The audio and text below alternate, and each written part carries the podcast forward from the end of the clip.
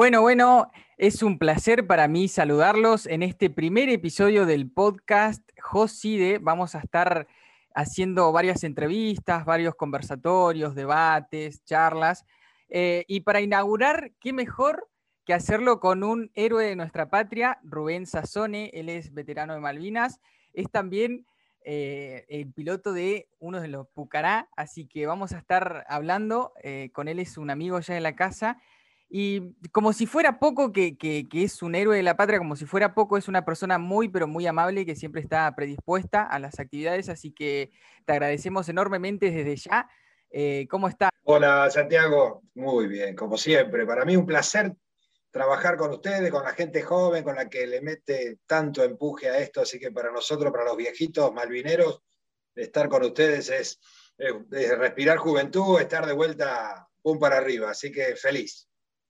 Perfecto, bueno, para nosotros también siempre es, piel de gallina hablar con ustedes, eh, escuchar sus historias. Y, para arrancar, me gustaría preguntarte, Rubén, em, ¿cómo fue el momento inicial cuando se tiene que ir a Malvinas? Usted tengo entendido que eh, ustedes le insistieron al jefe para ir, ¿no? Sí, sí, sí. hay como dos momentos. Uno es, bueno, primero nos los más jóvenes nos enteramos el 2 de abril, igual que cualquier otro argentino. Así que primero felices, alegres, saltábamos, se habían recuperado todo lo que uno soñaba y después al otro instante, bueno, ahora hay que ir. o sea, porque sabíamos que lo que iba a pasar. Entonces ahí ya había un primer momento de que los pilotos más jóvenes, te digo jóvenes, 24 años, como mi caso, eh, si bien estábamos muy bien entrenados, eh, eh, los jefes, los más grandes, nos cuidaban. Entonces, bueno, ya van a ir. El asunto que durante abril, que fue la preparación, eh, iban yendo grupos de pilotos al sur, a Puerto Santa Cruz. Todavía no había empezado la guerra, obviamente. Y, no nos tocaba a nosotros, a los, a los, a los, Pendex, no nos tocaba. ¿Y qué pasa? ¿Y queremos ir? ¿Y cómo puede ser? Bueno, al final, el 15 de abril, con cuatro Pucará fuimos al sur, a la Patagonia, a Puerto Santa Cruz, que era la base, la base digamos, eh, continental de los Pucará, desde donde de ahí se cruzaba. Bueno, y ahora, ya que estábamos acá, había que empujar más, había que ir a las islas, no, no, no, no, no podíamos no estar. Así que con otro amigo mío, con un gran amigo, eh, José Luis Pontecorvo, que fuimos los dos primeros pilotos alférez, ese era nuestro grado, el primer grado de oficial, eh, le lloramos tanto la carta, inventamos tantas cosas, eh, que íbamos y volvíamos, no sé. Y bueno, se cansó, se cansó, juro, Santiago, que nos dijo, me tienen podrido. Bueno, usó otras palabras un poco. Así que ahí, mañana a la mañana hay un, hay un Hércules y otro avión que va para las islas a llevar eh, cosas, pertrechos, y se, se van, no los quiero ver más acá. Bueno, y así fue, ahí nos fuimos llegamos, con el resto de los pilotos cuando nos vieron dijeron, ¡eh, llegaron los pibes! Y, y, fue muy lindo, ¿no? Fue muy lindo porque yo llegué el 29 de abril y, y, ver todo ese movimiento en Puerto Argentino fue muy impactante para mí, con mi, con mi juventud y, y ya ahí empezar a hacer cosas, a trasladar aviones a, a la base de, de, Darwin, de Goose Green, donde estuvieron los Pucará prácticamente toda la guerra y de donde yo volé, de donde yo operé. Y, bueno, y ayudar, estar con los pilotos más experimentados que ya habían volado sobre las islas, y bueno, ¿y cómo son? Cuéntenos. Así que una emoción. Esa fue eh, mi primer impacto, ir por insistidor. Yo, te quiero preguntar, haciendo hincapié en esto de, que ustedes insistían en ir, eh, ¿cuál era el sentimiento que, los eh, motivaba a ustedes? Porque era, era iban a, una guerra entonces, ese, esa idea de que iban a una guerra era opacada por, por el sentimiento de ir y, defender eh, nuestro suelo, nuestra patria. ¿Cuál, ¿Cuál era la sensación que los dominaba y los motivaba a insistirle al jefe a que ustedes querían ir y, estar allá?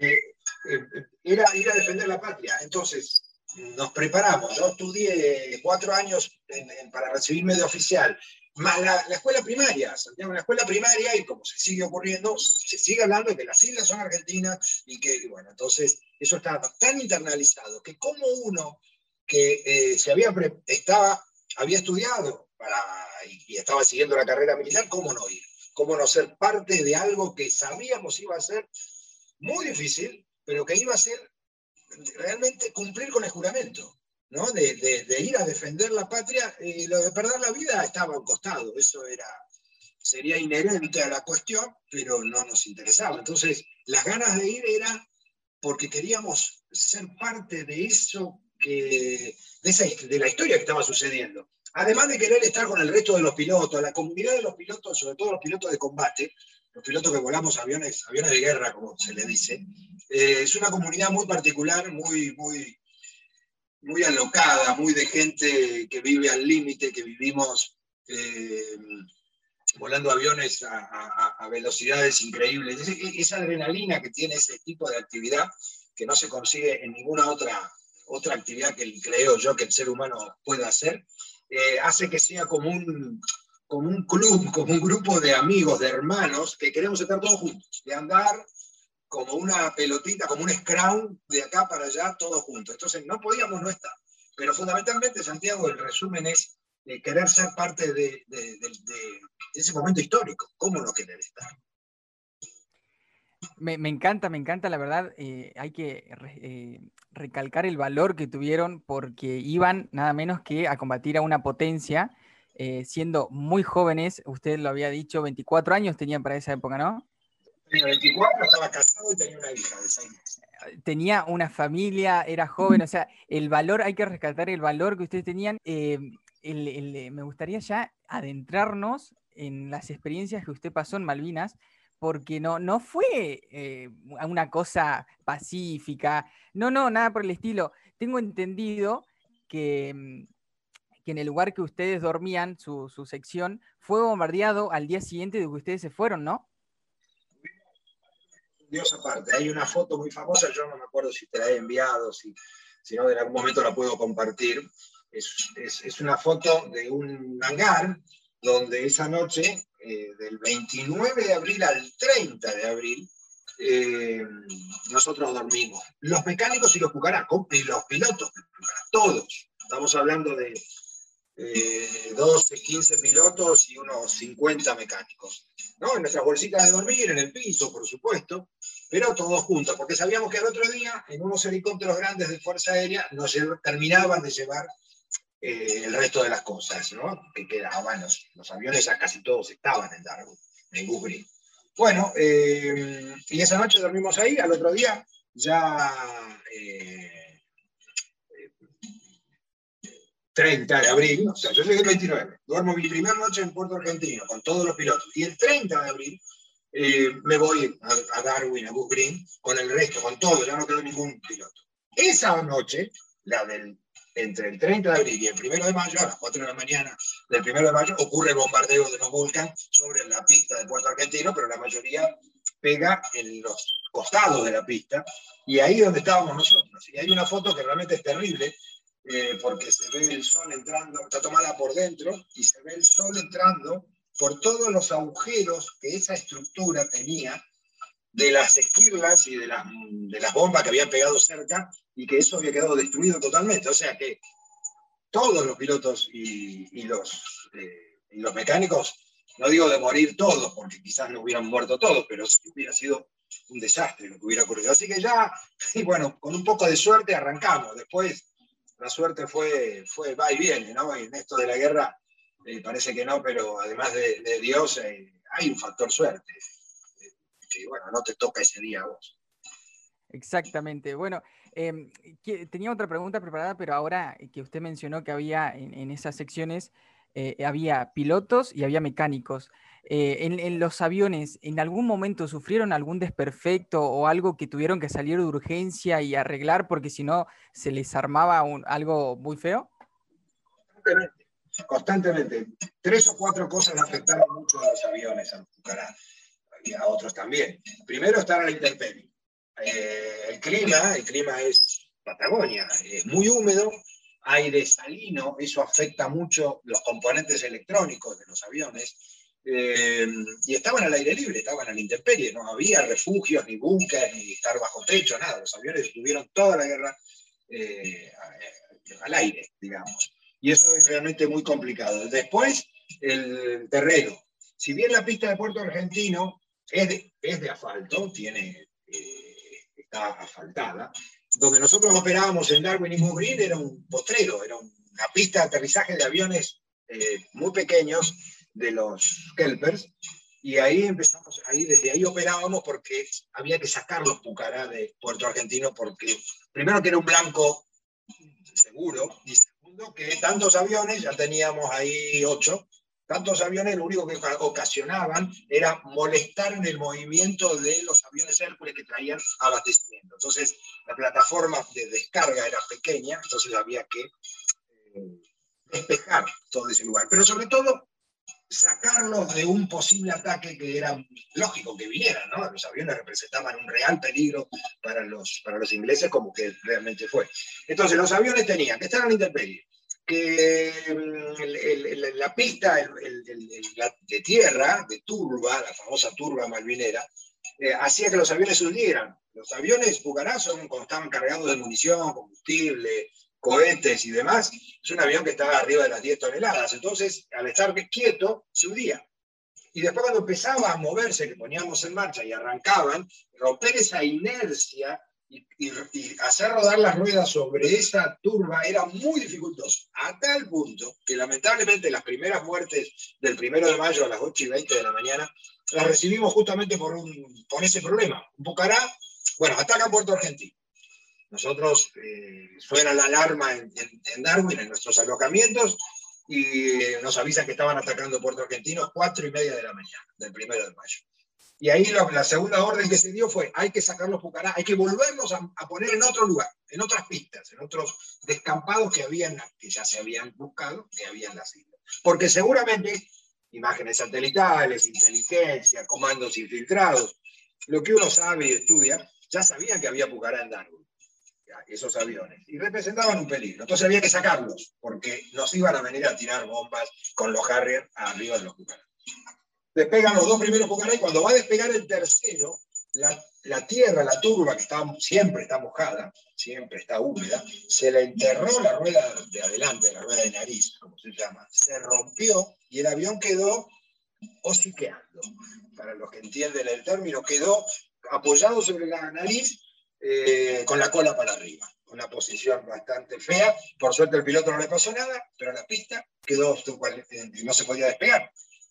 En ese momento que otro de los Pucaras que quería empezar a salir a despegar, aparecen tres Harrier, bombardean y pegan, uno, uno le pega directamente al avión que estaba por, volver a despegar, no que había quedado en el medio de la pista.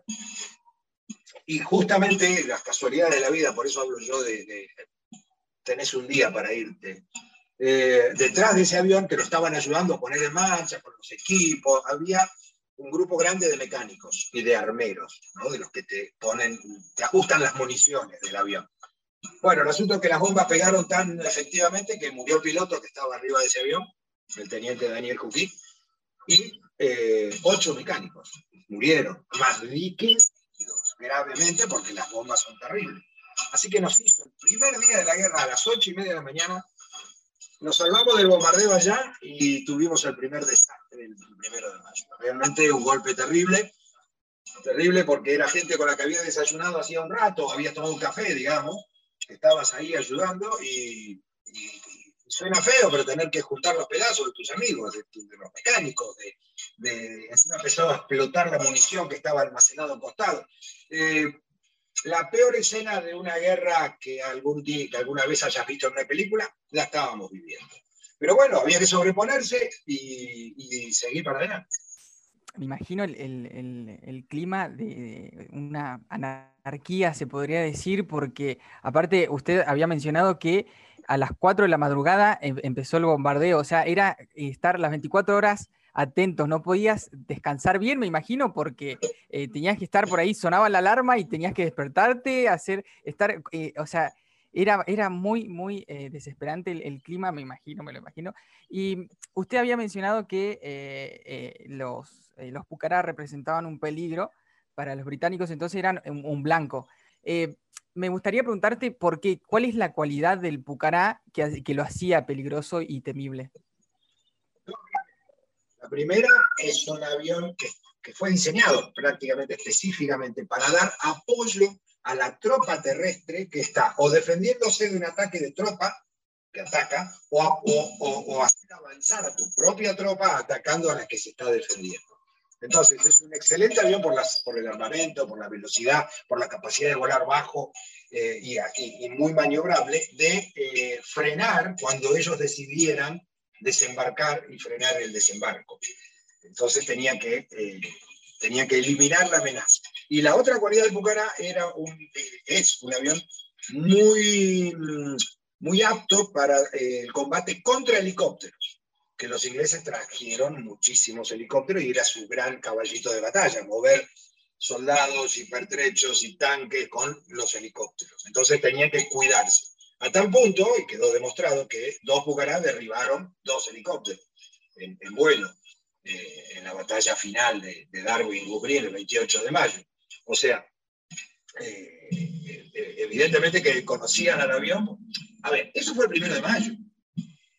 Yo te diría, Santiago, que prácticamente todos los días recibíamos ataques, si no eran de los Harrier, eran de las fragatas, que se ponían relativamente cerca, en, un sector de un, brazo de mar y desde ahí bombardeo naval. Todos los días, todos los días. Era, era complicado. Y si no, lo que hacían, que, son los maestros en eso los ingleses, por supuesto, era mucha guerra psicológica. Tres de la mañana se escuchaban los radares de, la artillería, detectaban un avión altísimo, ¿no? Y sonaba la alerta, tres de la mañana. Normalmente era entre las dos y las cuatro de la mañana y sonaba la, alerta, sonaba una sirena, como en las películas.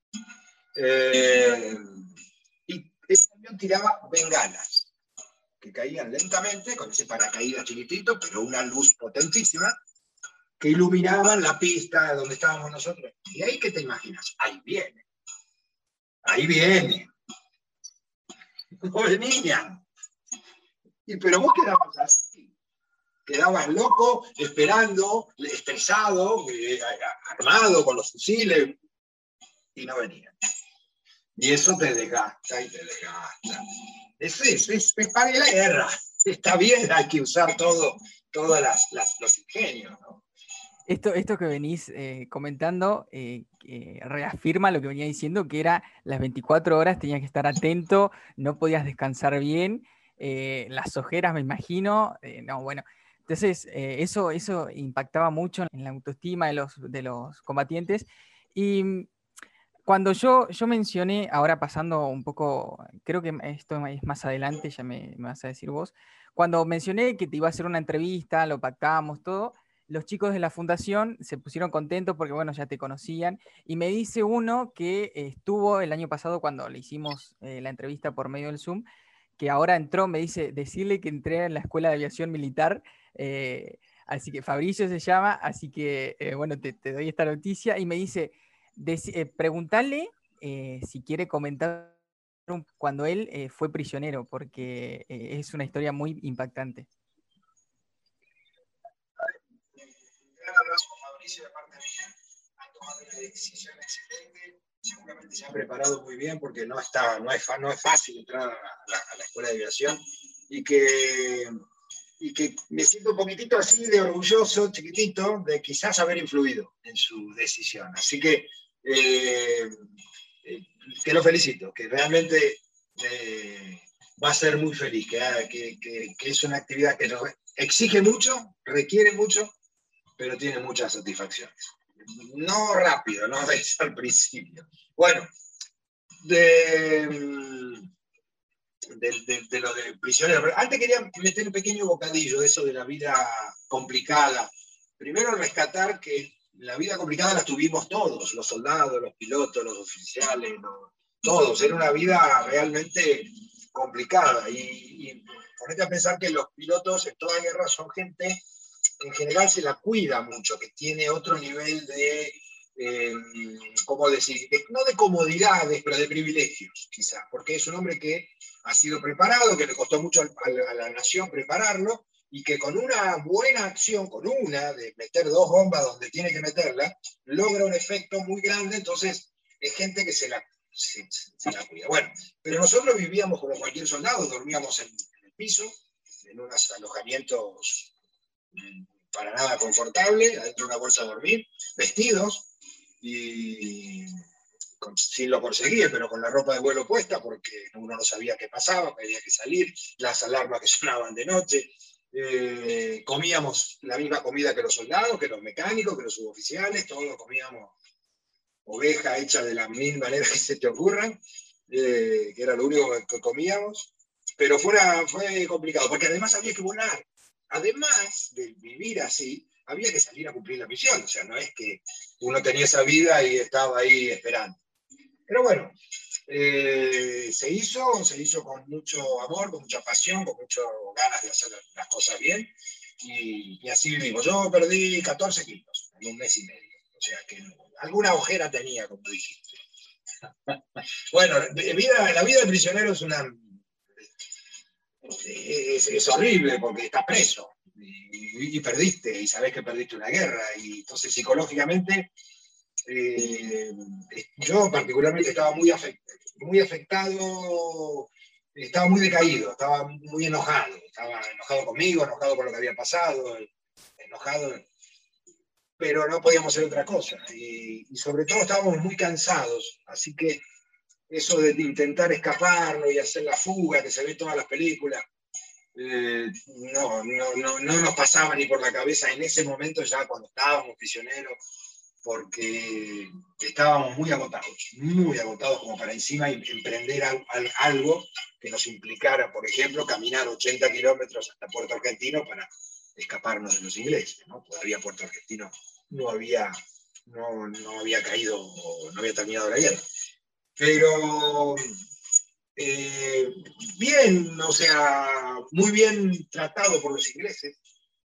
Los tipos realmente nos trataron muy bien a los pilotos sobre todo, nosotros notábamos un respeto especial, con mucha deferencia. Por supuesto que no teníamos ningún privilegio, comíamos cuando se podía, pero, pero vos notabas algo, ¿no? Porque los pilotos estábamos todos juntitos y, había algo de, de, deferencia con ellos. Y nada, después con el paso del tiempo te, pones a charlar con algún oficial inglés y, y bueno, de, esto. Y me acuerdo de uno que hablando me dice, mira, en inglés, ¿no? Yo en, mi inglés, él en su inglés, eh, yo no sé si lugar, no dijo de merda, pero dijo una palabra en inglés que no me acuerdo ahora como diciendo de porquería, ¿no? Es de ustedes, es nuestro, no lo sé, ni me interesa.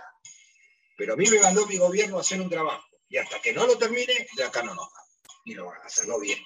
No, eso también te marca un poco por qué, por qué peleaba cada uno. Nosotros por el amor a la patria, porque eso es nuestro, y ellos estaban cumpliendo órdenes del gobierno, que está muy bien, es muy respetable, son soldados profesionales, pero no, no les pasaba por el tema de, del amor a la tierra, a las islas, que son nuestras, ¿no? Pero, pero todos le poníamos todas las ganas, ¿no? De, hacer bien las, las cosas. Mi tío, mi tío fue, fue combatiente y también me, me dice lo mismo, me dijo eh, que ellos no sentían ese amor que tenían los, los argentinos. Incluso él, él también fue eh, prisionero y los ingleses no, no, tenían el manejo del español, pero, pero le hacían unas señas como que ellos eran, unos bebés todavía, que como, como el gobierno podía mandar a, muchos jóvenes a, combatir. El trato fue bastante cordial, fue bueno. Eh, pero era eso, eh, la diferencia era que el argentino la sentía, eh, tenía ese amor por el territorio. Así que para no, no quitarte mucho tiempo, Rubén, y agradecerte, insisto, de corazón, te, pediría un mensaje a los jóvenes con relación a, Malvinas y así después cerramos. Bueno, Santiago, este año 39, 39 años, o sea, el año que viene 40 años, es, es un número impresionante, es una vida, pasó tanto tiempo. Y lo que yo quiero rescatar es justamente esto que están haciendo ustedes, que ojalá hubiese muchísimo más. Yo sé que hay mucha juventud eh, redescubriendo Malvinas. Y realmente, no sé cómo los viejitos, como los que charlábamos, ayer tuvimos una reunión de, de, la soy integrante de la comisión de la Asociación de Pilotos de Casa de la Fuerza Aérea, y rescatábamos eso, ¿no? que en general todos tienen de alguna manera contacto con jóvenes que han agarrado la, bandera de la causa y están yendo para adelante. Eso no tiene precio, es lo único que nosotros nos vamos al día que nos, que nos muramos, nos vamos a morir tranquilos. Que hay gente hoy muy joven que sigue sosteniendo esto. Entonces, nada de lo que uno hizo, nada de lo que perdimos, de nuestros amigos que hoy no están, fue en vano. Mientras haya gente como ustedes que sigue recordando. Mi mensaje sencillo es, gracias, primero, y segundo, eh, eh, sigan así. No, no, no, no, hay, no hay otra manera. Si no lo hace la juventud, no lo va a hacer otro. Buenísimo, Rubén. Permitime ser un poquito pesado y agradecerte, no ya por la entrevista, sino agradecerte por ser un héroe de nuestro territorio, ir a defenderlo con honor y valentía, como, como todos lo hicieron, como todos los combatientes. Así que es, fue un honor, un placer. No sabes la piel de gallina que tuve durante la entrevista, así que eh, nos veremos, nos estaremos viendo, ojalá que muy pronto. Dale, dale, para mí, Santiago, es un placer. Yo te lo, te, lo he dicho siempre. Así que a tu disposición totalmente, cuando y para lo que necesites.